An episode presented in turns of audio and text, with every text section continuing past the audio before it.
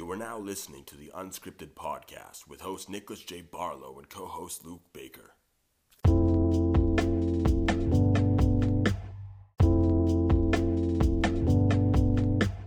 Hello. Hi. Right. I'll just introduce you to the people and then we'll get into it. Um, right. Welcome to the Unscripted podcast, unscripted, unedited, and undecided. Today we have, otherwise known as Makeup. Um, of course, if you, if you want to find him on the internet, you need to type in Makeup Makes Music um, with no spaces. Uh, we'll get into that a bit sooner. But uh, how are you? I'm very well, thanks. You? I'm doing pretty well. Yeah, I mean, for some reason, I'm quite tired today, even though I've done next to nothing. Uh, Ah, I don't know. those days. Everyone has them. Yeah. what have you been up to today? Uh, house hunting in London, which is soul destroying. It, uh, I mean, I can imagine it. I can imagine it. Um, so, uh, to the people who don't know, uh, who are you? What do you do? What What are you, in essence? Um, I am an aspiring musician, singer, songwriter kind of person. Um, I was a student at Coventry studying politics, and that's now finished, and so now I'm very unemployed. Um, and I'm trying very hard to never get a proper job, which has been my sort of tagline for all my other things, because that's the sort of goal is to be able to make a living off music. Yeah. Um, I, I mean, from what I've listened of your discography, um, uh, I mean, the the I believe your discography goes off uh, the idea of uh, quality over quantity um, at the moment, um, Yeah. because a lot the songs are very very good in my humble opinion. Oh, thank you. Um, uh, and of course that you, I'm trying to think how many there are released. Five, five on public release. Three. Three. Oh, okay. Three. Wow. And then oh, yeah. well, there's five on, there's a couple on SoundCloud, but uh, on Spotify and, and the big ones, it's just three, I think. yeah, just three on the on Spotify, and then you've got another two or three on YouTube and SoundCloud. Oh, yeah, yeah, yeah. Yeah. Of proper Yeah, release, okay. though, that's it's just three. Okay. Um, right. First question. Um, how did you uh, how did you get into music, and what what inspired you to start doing it as um, a job or trying to do it as a job? That's a really good question, and I never know the answer because I don't really remember a particular moment where it was just like, bang, I, I want to do that. Um, I think I'd always been sort of interested in the idea of being a musician and stuff because I've always been into music um, from as early as I can remember.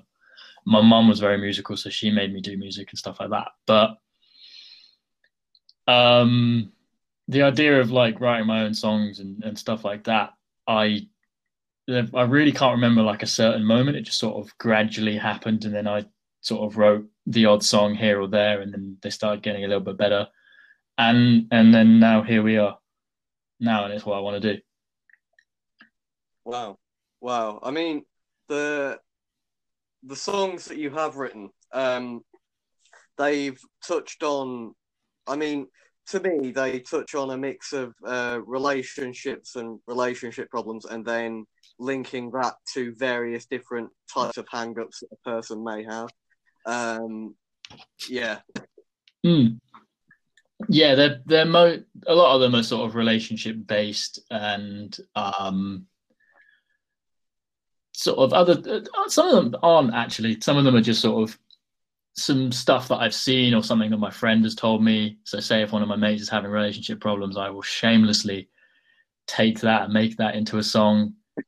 Um, it's um, kind of just the world around me and and stuff like that it's hard to say where inspiration really comes from. A lot of the time, it's from, say, I'll listen to a song and be like, wow, that was a really good song. I'll hope I can write something like that. And then I'll try and write something in the same vein, um, which is just quite a good creative exercise, but also ends up making decent songs.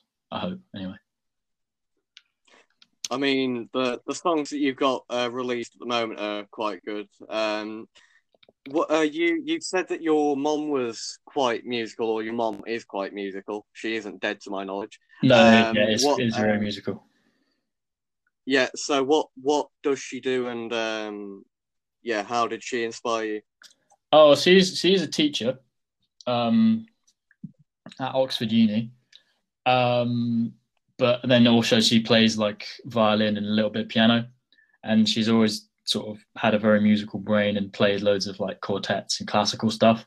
And so when I was like four, she made me play the cello, and then when I got a bit older, I found the bass guitar, and then I gave up the cello, went on to the bass guitar, and then that progressed onto normal guitar, and then yeah, now we're here but it was sort of really her being like, you have to learn a musical instrument and stick with it, which I'm very grateful for. Oh, okay. Yeah. So, do you? So, so you started learning the cello when you were about five, did you say? Yeah, quite early on, yeah. And when did you move on to the bass guitar? When I was about 14, I think. 14. Yeah. Right, okay. Um so you you um you agree with your mom about the fact that you should stick with a, an instrument that you learn. Do you feel that starting at a young age helped or hindered the musical process? I think it helped a lot because it sort of got me used to the idea of sort of just playing playing from sheet music, for example. I know a tiny bit of music theory from that. Um, but it's also just sort of the experience of playing music and stuff in, introduces you to that and sort of picking up a new skill, sticking at it, getting better, and sort of proving that practice does work. I think also helped, Okay. Okay. and then Yeah, transferring because- that over. Yeah, because of course you you're aware of the the debate around um, the idea of starting them young when it comes to almost forcing children to learn musical instruments, and then the like like the sides of whether you should force them or whether you should be quite laissez-faire and allow them to choose to learn, if that makes I, sense. I think with children, you have to give them a little bit of a push because otherwise they'll go, Oh, this is boring. I want to go play football or something like that. Unless they like, and you have to push them past that point. Um, I mean, sometimes some people just never do. Some people are like, Yeah, I learned the piano when I was six and then hated it and stopped. But some people will be like, um, I hated it for a bit and then I actually got into it again or picked it up later. Because I know a lot of people that used to play or learn when they were younger now regret not being able to play it um, now that they're older. So I think pushing pushing them is a good thing. Yeah, I mean, I I kind of go into that box because when I mean, I didn't really learn an, an instrument when I was five or six, but Mm. of course, at the start of school, I um like you have the option to learn an instrument, so I thought, let's go for piano. Obviously, that one's going to be easy.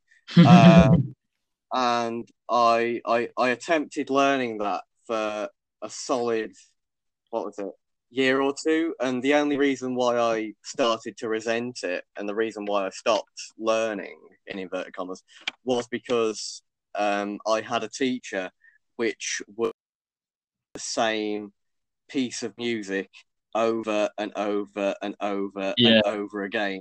I think that's absolutely that's a big part of it is having a decent teacher, and I think I've been I've been really lucky, and I've had a really really good teacher the whole time.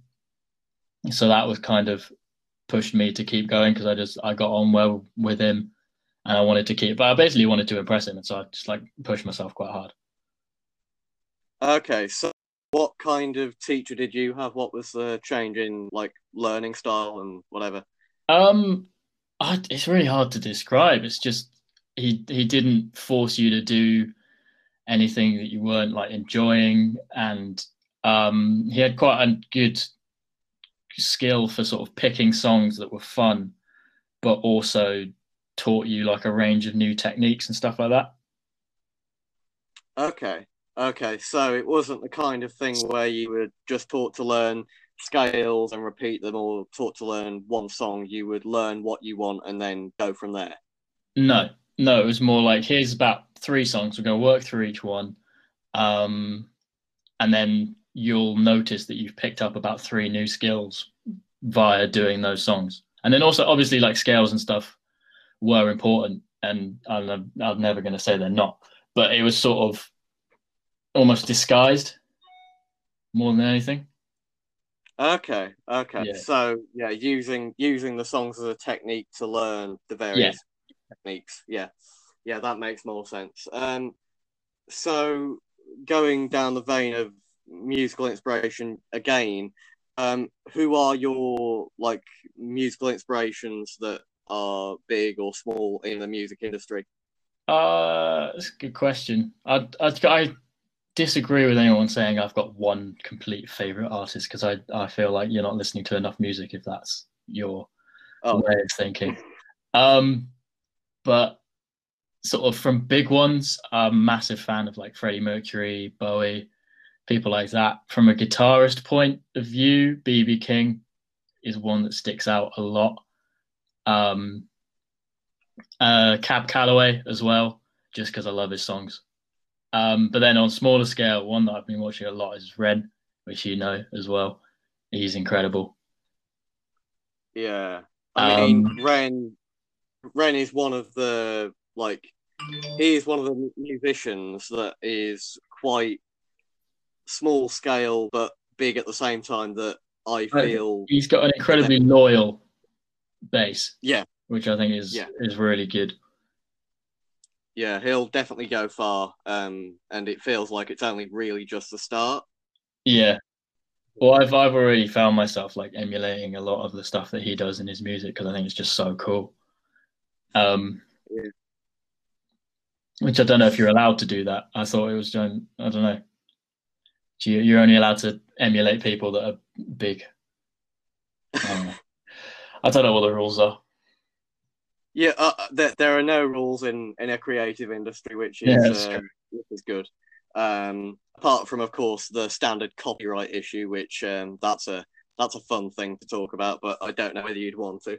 Uh, I don't know. Copyright's a weird one because it's it's when you've got people trying to copyright chord progressions and stuff. Where you're like, oh, every Yeah. song in the charts is made up of the same four chords. Like, you can't do that. And then copyrighting melodies. I think copyrighting melodies is fair, but um, copyrighting, say, concepts is silly.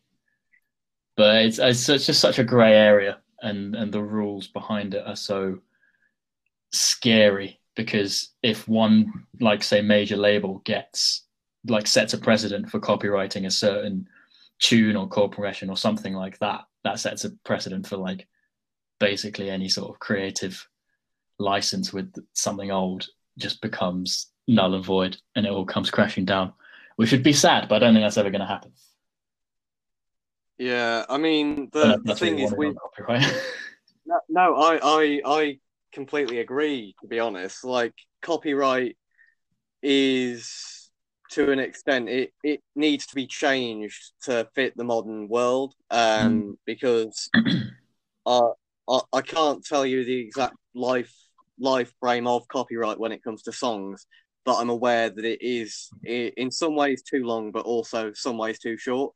Because it varies Uh, from country to country Yeah, yeah, um, yeah. I mean, in the in the English countries, i.e., like America and the UK and the other former colonies, Mm. um, that those areas, I'm pretty sure it's like sixty or sixty-five years. It's uh, that but after- then after the death of the artist Yeah, yeah. Um, and the thing is, with those kind of rules, it's the kind of thing that it makes the artist who is quite small have to like work at it, and if they do get a one one hit wonder, that can almost guarantee that that can almost be their pension scheme, as it were. But then you've got the even bigger artists, which will have tons of hits and hits and hits, and then you okay um, you're a liberal thinker, but are you going to be holistic with the money? Are you going to give it out or are you going to keep it?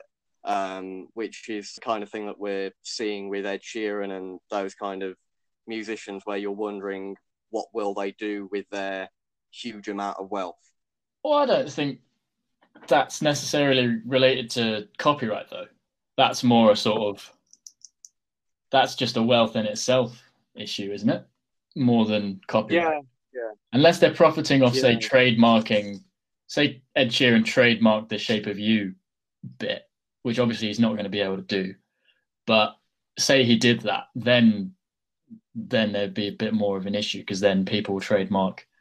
Say, do you know the lick from jazz? Say that again. the lick that sort of goes it's like a really like one of the most common note progressions. Oh yeah, yeah, that. yeah, so yeah. so- uh, say someone copyrighted that, that's like so many songs use it. It's silly. So that would be stupid. But I don't think necessarily saying if an artist get makes loads of money out of their work, they should necessarily put it all back into the industry, or at least not on a copyright basis. That's more of a societal basis. Yeah, yeah, which then then that turns it into the mm. political thing and whatever. Yeah, Yeah, and I think if you're you're gonna go after rich people, you should go after the big sort of corporations and and stuff like that. Because I don't think an artist is necessarily exploiting the labor of others. no, no, they Is they they're just what they do. the uh, wealth that, like- the wealth that they create is very much their own. If anything, they're still getting screwed because you've got like labels and and um, managers. Well, managers do a fair bit, but like agents and stuff like that that take silly commissions. Yeah, I mean, like I, I know that there there's a um a live agent company. Um, I won't mention them, but I'm sure someone that I know got offered a deal where it was ten percent for the artist and ninety percent for the for the um live agent, and then you think, okay, how the hell are they supposed to create more with just ten percent of their earnings if they're a Hmm. small small artist to begin with? Yeah. Um, But then if you're big, imagine how infuriating that must be. Like not not that you necessarily need the money because you've got that big anyway, but if you look at like what you could be earning and you're you're making all this money for like some guy that's probably never touched a piano in his life. Yeah, yeah. and So I can really imagine that being really annoying. Yeah. Um, But then that becomes I that's mean, a whole political issue as well. yeah, yeah. I mean, I don't know if you want to talk politics or whether you want to steer away from it. Uh, depends what it's on. I don't know what I'm qualified to talk about. That's the problem. oh yeah, I, I even even though you said it at the start of the interview, and I've known you for a bit of time, you you've studied politics, so you know more than me in some essence. Yeah, Um, but of course, the I- educated. I know it enough to basically stay away from it. Yeah, that's uh, that's the truth. I mean, so, someone asked me whether whether I wanted to become a politician, or they said that I should have should should have gone into politics or should go into politics. No. And my, my my comeback to that is why why would he why would I be that stupid to go into a job where I know that everyone will hate me? Uh, I think it it requires a I sp- saying this as a musician sounds really hypocritical, but it's it requires a certain level of narcissism to think that you could run the run the country. Oh yeah, definitely. Not what you want in a leader, ironically. Yeah, you you almost want the leader to be a a common man, but it's very hard for the leader to be a common man if they bit- are Yeah. educated and very educated and went to a public school and whatever. Yeah. Um, Bit of a paradox. 'Cause The right person for the job never wants the job in the first place. Yeah, because they're they're they're almost ignorant at the f- i- ignorant to the fact that they are very uh, pragmatic in their beliefs, but um, they they uh, they are knowledgeable enough to know that they shouldn't be running the country because they are two other things as well. It's that Mm. kind of yeah weird yeah, Yeah. I'd say paradox. Um, what are your thoughts on like the whole thing with the COVID nineteen stuff? What what are your yeah what are your thoughts from observing it in your position? Um, well, I've just been sat inside the whole time, so I haven't had to. I haven't had it. I know a couple of people that have. Um, it doesn't sound fun. I'm very much of the opinion that the government have handled it badly. I don't think that's too controversial to say. Um, but I think it's it's a tricky one. Um, I'm I'm not yeah, I'm all for wearing masks and stuff like that because I think people people running around going like, ah, you can't wear a mask. It's not very nice. And just sort of like, shut up. It's literally for your safety. I think the people treating lockdown and everything is sort of um, it feels a lot like when a teacher gives a class a timeout or something like that when you're in primary school and everyone gets annoyed at the teacher, but they don't really understand that it's been done for like the benefit of everyone else. I don't know if yeah, that makes I mean sense. when oh that makes a lot of sense to me. I mean when uh, Boris Johnson initially set us into lockdown after having about a week of stringent measures, Yeah, it it did feel like it was coming because you did see loads of people flaunt the rules that were put in place Mm, or flout, flout the rules even that were put in place. And then it definitely did feel like a head teacher or whatever just the class attention um be- because it was the right thing to do. But almost everyone that is disagreeing with the idea of wearing masks or the idea of the lockdown they are acting like children because they don't realize it it will benefit them in the long t- long term because it is Yeah. a lesson that needs to be learned um, and even if it is through a bit of nudging to put it lightly mm, yeah. It's tricky. It's a tricky one. Also, no one really knows the severity of it or anything like that. I'm, to be honest, I'm just inclined to listen to whatever the WHO says and just do what I'm told, basically. Because I want, Yeah. I'm desperate for gigs to come back. Like that oh needs, yeah that needs to happen. Um, and it's sort of it's it's sad that it took loads and loads of sort of public outcry for um, venues and stuff to get that. What was it? One point something billion care package.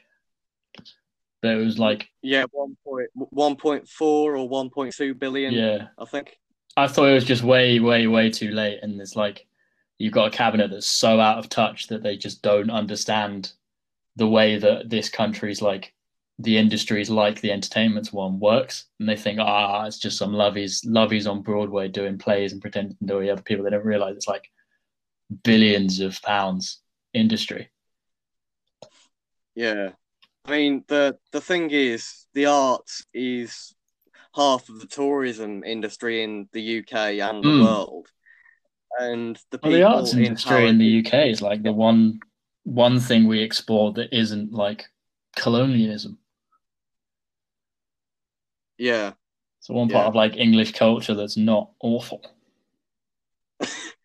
that is very true. That is very true. Um, uh, yeah, very, very, very true. Um, the thing is, like, it, regardless of whether it was 1.2 or 1.4 billion, I'm in the decision that yes, that's a good thing.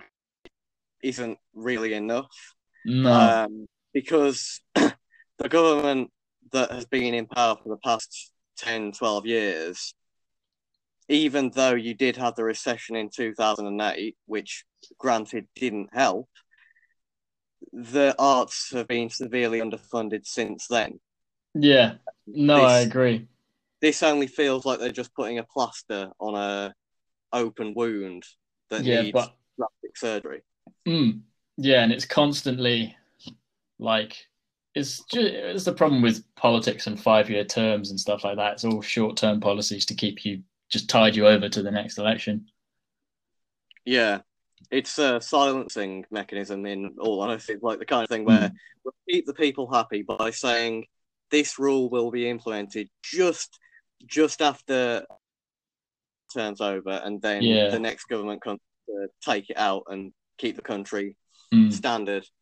Um, yeah, uh, yeah, and I mean, you wonder about the politics when you do have the kind of things with the the LGBT rights and the the abortion thing and things like that. Regardless of your opinion, you can see that the way that the country is run or the countries in the UK are run, you can see that there are there are obviously uh, obvious problems with the fact that things like like abortion in Northern Ireland were only legalized last year. Yeah, it's, it's sort of. I think that's a part of growing up. Actually, you realize everything's awful, and sort of as you grow up, you, the illusion of when you're a kid, where you're sort of like told everything's kind of fine. You grow up and you're like, oh wait, no, it's not. Yeah, yeah. Um, which is why most people, like probably most people after twenty, maybe even just after sixteen, that they all say school days were the best, regardless of what time they grew up in, because they didn't have to deal with the shit that goes on in modern day life. Uh, yeah, I agree to that to an extent. I wouldn't say school days were the best. I'd say it's. What day? What days would you say? Oh, I'd say right now. I like being. I think right now, when I've finished my uni degree and I've got a bit more sort of independence and can sort of start going off into the world. But then that, I don't know, that might just be me being naive. Yeah, I mean, hindsight is a wonderful thing. Um, Isn't it?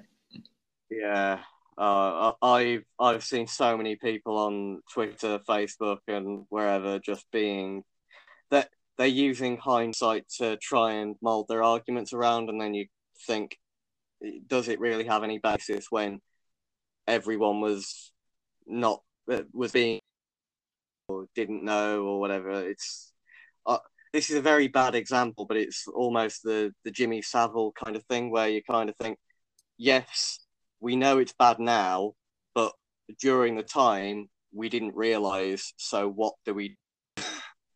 Uh, I don't know. I don't know enough about that to sort of weigh in. I don't think because it's the whole like who knew because he like big nonce obviously, but then you've got you've got to wonder like surely people quite high up knew about it and they did nothing. Yeah, It was yeah, only after he died that they sort of did anything. yeah. Which I mean, a, a weird link, but in the in the creative industry, um, especially what let's let's say like thirty years ago, and even presently, Present day do is still pretty bad. you, Like you've you've got, got the massive- stories, but present day you've still got people like every other day. I think someone, um, the drummer from Swimmers, has just been accused of being pretty dodgy. That was like two days Yeah. ago. Yeah, I think it was like I, I believe he he or she I don't know the bands that well, but I'm pretty sure the drummer has been accused of having a relationship or something like that with a 16 Yeah, year old or I was- 15 year old. I was just reading about it today, and it was like she was 16 and he was 22. Yeah, You're sort of like, mate, you're a drummer of quite a like up, good upcoming band. Like, surely, surely there's some 22 year old that wants to get with you as well. Like, oh, yeah, yeah. It it it almost as if the people that do that they do shoot themselves in the foot in, to some extent, but also it's they need help. Um, yeah, uh, yeah, but I think it also just comes from a place of insane sort of privilege and ignorance. Just be like, ah, no, it's fine. No one's no one's gonna get me in trouble because all my friends are protecting me and stuff. Yeah, yeah. Yeah, which I mean, that happens with almost every paedophile and whatever in Yeah. the high lines. It's all it, it, it's all either covered up or it's PR'd. Like think that it isn't happening or whatever. Well, Um, luckily those walls are coming down now, which is good to see. yeah, of course, you don't want to confuse that with a conspiracy theory mindset, if that makes sense. Because Yeah. what I'm saying is what a lot of conspiracy theorists use their theories. Um, yeah, as in Hmm. the idea that it's covered up and whatever, um, which does annoy me to some extent, especially during this time. Yeah. Yeah, I get that. Um, so I mean, if I if I might change the conversation topic slightly because Do, we're, we're going a bit a bit a bit uh, um, and deep at the moment. Like quite So, left field. uh, yeah, yeah. Um, let's let's go for a, a very very peculiar question. Um, would you rather? Would you rather? I'm sure you saw this on someone's someone well known story, but I'll ask you this question anyway. Uh, would you rather fight um a hundred? Uh, yeah, you you know you know a hundred a hundred duck-sized humans. No, wait, yes, a hundred duck-sized humans, or or a or a uh, a human-sized duck or whatever. You know the paradox. um, duck-sized humans. Always, Yeah. always go for the smaller things. You just punt them. Yeah, or I I mean, yeah, No, yeah, no problem at all. You can just step on them, I just mean, squish. yeah, like ants that you just like. Yep, you're going. Goodbye. Yeah, there's not Um, a lot a duck-sized human could do to you, whereas a human-sized duck is is a very big duck. Yeah, yeah. Um, it would almost make you go quackers. That's horrendous. Oh, yeah. That is awful. Oh, that's the idea. That's the idea. We we, we need to we need some very bad uh, light comedy. um. Uh, Oh, let me no. let me think. Uh, what? Hmm? You you you just said oh no. Yeah, because I'm pitying your joke. oh, okay. I I agree. I agree. I'm sure anyone listening will agree with th- that. That was a terrible joke. Um, but oh, uh, at least it at least it made us change the conversation topics. Very severely. true. Very Um, true. uh, yeah. Um. So going back into your music, um, anyone that has listened to your music that hopefully is listening to this podcast, especially this far into the episode, Yeah. um, what what is what is the brief meaning around the three songs which are publicly publicly released? Um. Yeah. Well, I'll put a spell on you as a cover. Yeah. Um, because I don't know why I decided to do that as a cover. I just sort of was like, one day, I think it was I was playing around with like string, strings and stuff like that, and I just wanted to see what what I could do. And I'm quite proud of how it came out actually. Um, then everybody wants to be in love. I wrote after watching, you know, Daniel Sloss's Jigsaw, a comedy special on Uh, Netflix. Very very vaguely. Yeah, so that was around. He he sort of did it around the sort of the idea that everybody's searching searching for a soulmate, whether it's whether it's a good idea to have one or not, and whether it's you sort of end up picking the person that is easiest rather than right, kind of thing. And it was trying to say basically Yeah. like you, you everyone wants to wants to be it because it's sort of a sense of security rather than actually being in love, which I think is a is a key difference you have to notice. Yeah. And then Um, Happy was more uh, about sort of, especially my first first year with uni. You sort of it's the first time your eyes are sort of open to the world of like drugs and and fun stuff like that. Um, and it's basically how everyone sort of. I think I saw it from the idea of chasing dopamine was um, someone tweeted something about how we're just bags of flesh chasing dopamine the whole our whole lives and and it was sort of more like um how people people just want to be happy and so they do basically anything to get it and then there's other bits inside it of like sort of the consequences of that search for happiness. So it's more about trying to find the balance than anything. Yeah, I mean, with going on the dopamine thing, it is very true uh, because at the end of it, like, regardless of religion or your or your belief, in this in your current state, all you want to have is happiness and have contentment. Yeah. And of course, when you're young and uh, sometimes older, you seek it through the material things, be that actual material things or ingestible substances, which do actually make you high. Yeah, exactly. And sort of the the chase and stuff like that. But then also, I quite, I, I also really enjoy writing songs that sound happy but are actually quite dark as well. Yeah, I mean the the the song that isn't put up on your Spotify, to my knowledge, uh, "Pretty Boys and Broken Hearts." That one, exclusive. Uh, depending on when this is coming, this comes out. That will be out in like maybe a week. It might already be out. It might be two weeks. It might be two. I don't know. But that one's coming soon. Okay, okay.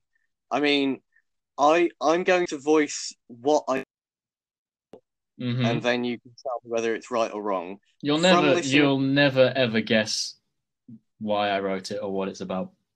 I can tell you From from because it's weird. from, listen, from from listening to it, it could just be a massive extended metaphor for something else. But from listening to it and from looking at what I the lyrics after writing some stuff down, um, I think it's about like sexual abuse, um, but I don't know what it's linking to. Uh, that's my opinion. Okay. Um, it's kind of like that. It's about basically, um, it was I was on Tinder and I matched with a girl, and then I was like, "Why are you on Tinder?" And then she said, "Basically, I'm only here because I'm waiting for this other guy to come back to me after he like quite obviously just gone. I'm not interested. I'm going away on a lad's holiday and I don't want a girlfriend." And then she was basically like, "Yeah, I'm just here waiting." And so I wrote, I wrote, it's very literal, and it's more about just sort of how, unfortunately, sometimes you get trapped with, with the wrong person, and you wait and you don't sort of get out quick enough. Wow. Yeah, Wow, quite a quite a sobering tale. it's yeah, it was kind of sad when I heard that. I was like, "Oh, that's depressing," um, but also might not pursue that in a in a Yeah. in the live sense. But then, then I wrote the song because I thought it was quite a cool. Well, not cool. It's not. It's not fun at all. But um, it was. It's allowed me to sort of experiment with maybe like storytelling via via the song. It Yeah, helps it I quite mean- catchy. Yeah, it, it, it- it's it's uh, an incredibly catchy and upbeat song for something that's quite dark, which I do like um, a lot. Mm. Um, yeah, It- It's just quite things- quite a sad story. Yeah, yeah. I mean, it's one it's one of the reasons why um why I kind of got into your music, even though I got introduced to your music through uh my through my co-host, which isn't uh which can't be here today. Um, but your music, it, it regardless of the song, apart from the cover, of course, it is using an upbeat idea to portray things which wouldn't normally be upbeat, as it were. Yeah, Um, yeah, which I do like um, a lot, and I'm sure anyone listening to this would like if they haven't already listened to your stuff. I think they should. If they haven't listened to it, they should go and stream stream it and make playlists out of it and leave them on repeat because it gets me streams. Indeed. that. Yeah. Actually, you you've just you've just made my life quite easy because um, I'm going to ask you uh, one final question, which I think will be very simple to answer. Mhm. Uh, what what have you got coming up in the future uh, from when this podcast comes out? Uh, well, I just said it's it's Pretty Boys and Broken Hearts is is coming out soon. I don't know when, but soon. Um, and I'm trying to write an EP. Well, not write, but record an EP, which isn't no particular theme to it. It's just a collection of songs that I've written and and think are cool, and then I'm gonna try and make them into into sort of a body of work that's a bit more com- comprehensive than a couple of singles. Um, so that will be, I don't know, hopefully by the end of the year, but you never know. We'll, we'll we'll see we'll see what the time brings us. Of Yeah. course. Um, I've got a lot Yeah. more. I don't really have any excuses now. I've got nothing else to do apart from work on it. So it should be soon. yeah, and uh, I, I- I'm sure anyone that's been listening to this avidly should uh, keep you accountable. I don't know. Uh, um, yeah. So I will ask you now. Um, have you got anything that you want to plug? I know you said stream my music, but is there anything else? Stream my music and follow me on Instagram. Be the main two. okay. M- Makeup makes music, all one word. Um, And uh, subscribe to my YouTube channel. That's the same, same, same thing. But most mostly stream stream my tunes. Yeah, and uh, every ev- all the links that we've spoken about will be in the description for this podcast, Yeah. and you can message me to get them if you need to. Um, so yeah, uh, thank you for coming on, uh, Matt. Uh, Sweet. Yeah, no problem. Thanks for having me. Yeah, all makeup makes music. Um, uh, if you want to be known by that. Uh, yeah, yeah. Um, thank you for listening, everyone. Uh, this has been the Unscripted podcast with Makeup Makes Music. Um, have a great day and try not to die. This has been the Unscripted podcast. Unscripted, unedited, and undecided. Thank you for listening.